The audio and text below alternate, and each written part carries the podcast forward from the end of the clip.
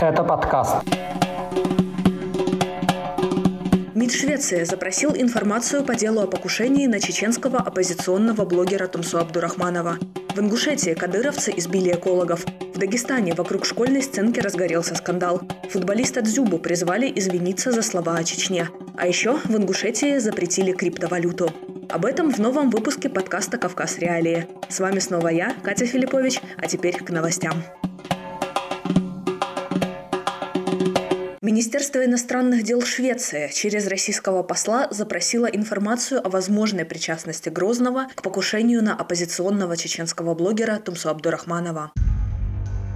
На вопрос нашей редакции в шведском МИДе ответили, что причиной вызова российского посла стал недавно вынесенный приговор по делу о покушении на Абдурахманова. Напомню, покушение на Тумсу Абдурахманова произошло в феврале прошлого года в Швеции – он был в собственном доме, когда его ударили молотком по голове. Блогер сумел обезоружить нападавшего и вызвать полицию.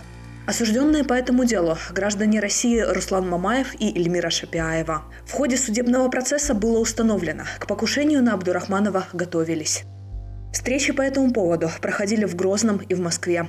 Кроме того, был куплен автомобиль в Литве, который затем доставили в Швецию – за убийство Мамаеву обещали заплатить 60 тысяч евро. Заказчики преступления так и не были названы. Однако шведский прокурор заявил, что причиной нападения на Абдурахманова стала критика в адрес Рамзана Кадырова и его отца, бывшего президента Чечни Ахмата Кадырова. После вынесения приговора по делу о покушении на Тумсо Абдурахманова в Германии было предотвращено покушение на его брата Мохаммеда.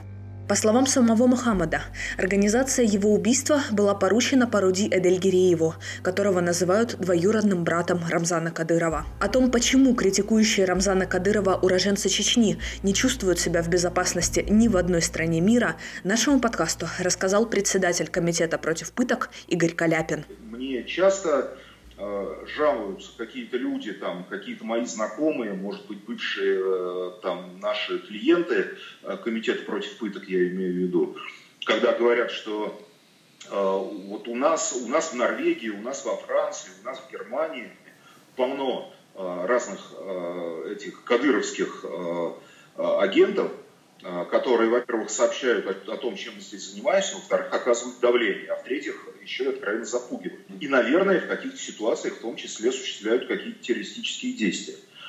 А, как, как на это можно повлиять? Ну, очевидно, что не через Кадырова непосредственно, а только через руководство, политическое руководство России. Чеченские силовики избили сотрудников ингушского заповедника Эрзи. Они сожгли их служебный автомобиль и документы. 21 мая троих сотрудников заповедника задержали. Предположительно, это были сотрудники чеченской полиции. Без объяснения причин силовики увезли их в отделение, изъяв у них телефоны. Экологов продержали в полиции несколько часов. После их отвезли обратно, но за несколько километров до их автомобиля, который остался в лесу, их высадили посреди дороги. По данным нашего источника, когда работники заповедника все же добрались до своей машины, там их уже ждала группа кадыровцев. Они избили экологов, а машину подожгли. Позже в этот день на место происшествия приехал заместитель директора заповедника Алихан Мержоев. Его задержали и увезли в Серноводский отдел полиции в Чечне. Мержоева освободили только после вмешательства ингушской прокуратуры. После этих событий и скандала, который за нею последовал, МВД по Ингушетии сообщила о проведении проверки. В Серноводском РОВД ситуацию никак не прокомментировали. Студия подкастов «Радио Свобода». Дагестане не утихает скандал вокруг видео с последнего звонка в Махачкалинском лицее номер 8. На нем выпускники-мальчики в балетных пачках исполняют «Лебединое озеро». Запись выступления разошлась в мессенджерах. Общее число просмотров исчисляется десятками тысяч. В социальных сетях четвертый день не умолкает дискуссия между теми, кто возмущен перформансом, и теми, кто не увидел в танце ничего скандального. Автор телеграм-канала «Спросите у Расула» призвал проверить руководство лицея на экстремизм. А зам руководителя отдела просвещения Исламского университета в Дагестанском Дербенте, блогер Иса Гамзатов, раскритиковал это выступление. В защиту подростков выступили выпускники этого лицея. На этой неделе за аморальное выступление извиняться пришлось и организаторам показа свадебных платьев в Махачкале. Одна из его участниц вышла на сцену в полупрозрачном костюме. О том, почему такие события вызывают в Дагестане бурю негодования, нашему подкасту рассказала правозащитница, главный редактор портала Адаптар Светлана Анохина. У нас уже были вот такие случаи, может, ты помнишь, в Буйнацке э, ребята ставили, опять же, школа, ставили они мастера и Маргариту, и кусок из э, сцены бала Воланда попал в сети. И тут же малограмотные подняли писк, что это сатанисты служат черную месть. А, дело в том, что э, наши вот эти вот двоечники, назовем их так, чтобы не говорить малограмотные, они не умеют разделять пространство сцены и пространство жизни. То есть они никогда не были в театре. Они не понимают, что такое театральная условность. Они не понимают, что такое карнавальная условность. Они не знают, что у всех народов были карнавалы, когда снимались ограничения, э, и э, было не только можно, а как бы и предполагалось, что все будут переодеваться и быть не собой. В том-то и смех, в том-то и прикол, что ты наконец-то какую-то секунду освобождаешься от кучи запретов, которые на тебе в обычной жизни висят, и ты играешь не себя. И все понимают, что это ты играешь не себя.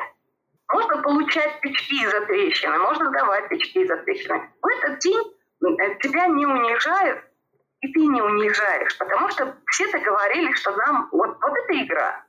Но наши идиоты, которые так глубоко не вникают, они э, все театральное действие переводят в плоскость восприятия как бы обычной э, рядовой жизни. Глава Чечни Рамзан Кадыров предложил создать комиссию, чтобы выявлять сторонников и противников прививок от коронавируса. Руководитель региона заявил, всем, кто отказывается от вакцинации, нужно оказывать медицинские услуги в последнюю очередь. Чтобы заставить жителей прививаться, местные власти намерены задействовать полицию и духовенство. Напомню, в начале пандемии в Чечне был самый жесткий режим локдауна среди российских регионов. Республика фактически закрыла свои границы для всех въезжающих. Кстати, о поездках в Чечню. Компания по переименованию всего чего угодно в Чечне в Ахмат дошла и до местного аэропорта. Международный аэропорт «Северный», который находится в Грозном, получит имя покойного отца главы Чечни Ахмата Кадырова. Как заявляет Общественная палата республики, за это проголосовали 98,6% жителей региона. В Чечне в честь Ахмата Кадырова назван региональный общественный фонд, строящаяся в Грозном башня, мечеть в селе Ахмат-Юрт и десятки других объектов. Школьник из Перми принес извинения Рамзану Кадырову за видео, в котором называет его шайтаном. Накануне в аккаунте в ТикТоке подросток выложил ролик в поддержку своего ровесника, уроженца Дагестана, живущего в Подмосковье, семью которого ранее заставили извиняться за комментарий, в котором мальчик тоже назвал Кадырова шайтаном. Видео из ТикТока вскоре было удалено, однако ролик успел распространиться в сети. В новом видео тиктокер называет шайтаном уже себя. На этой неделе к извинениям призвали и футболиста Артема Дзюбу, нападающего «Зенита». Ранее в интервью YouTube-каналу «Грустная передача о футболе» Дзюба рассказал про Грозный, что там какая-то такая атмосфера сама по себе, угнетающая, враждебно настроена. Это цитата футболиста. По утверждению спортсмена, матчи против Ахмата в Грозном были самыми тяжелыми для его команды. На это заявление отреагировал бывший тренер чеченской команды Вячеслав Грозный. Он сообщил, что работа в Чечне оставила у него только приятные воспоминания и призвал Дзюбу извиниться. Несмотря на критику, в новом интервью Дзюба лишь подтвердил свои слова. Духовенство Ингушетии призвало жителей республики не проводить никакие операции с криптовалютой и назвало ее харамом, то есть грехом. Заместитель муфтия Ингушетии Магомед Хаштыгов призвал земляков заниматься не криптовалютой, а выращиванием фруктов и овощей. Кстати, один биткоин стоит почти 3 миллиона, а килограмм огурцов торгуется на рынке в районе 150 рублей. Криптовалюту Хаштыгов назвал сомнительной вещью. В комментарии для газеты «Ингушетия» он сообщил, что совместный честный труд сближает людей, а биткоины и другие виртуальные легкие деньги их ссорят. По словам заместителя Муфтия, в республике уже был такой случай, когда к духовным лицам пришли разбираться по поводу криптовалюты. Один якобы установил компьютера, наверное, для майнинга, а другой ему не доплатил. С финансами связана и вторая курьезная новость из Ингушетии. Уроженец республики, вор в законе Ахмед Сутулый, подал в суд на Министерство финансов России. Он требует возместить ему ущерб за 17 дней незаконного нахождения в СИЗО. Как уточняет истец в двух исках, он провел в изоляторе лишние три дня в первый раз и две недели во второй. Он хочет, чтобы российский Минфин заплатил ему 189 тысяч рублей из расчета 11 тысяч за сутки. Ахмеда Сутулова обвиняют в занятии высшего положения в преступной иерархии. Это были главные новости Северного Кавказа за неделю. Ищите нас на всех подкастных платформах и пишите, пожалуйста, в комментариях, если дослушали до этого момента. С вами была я, Катя Филиппович. Пока. Все,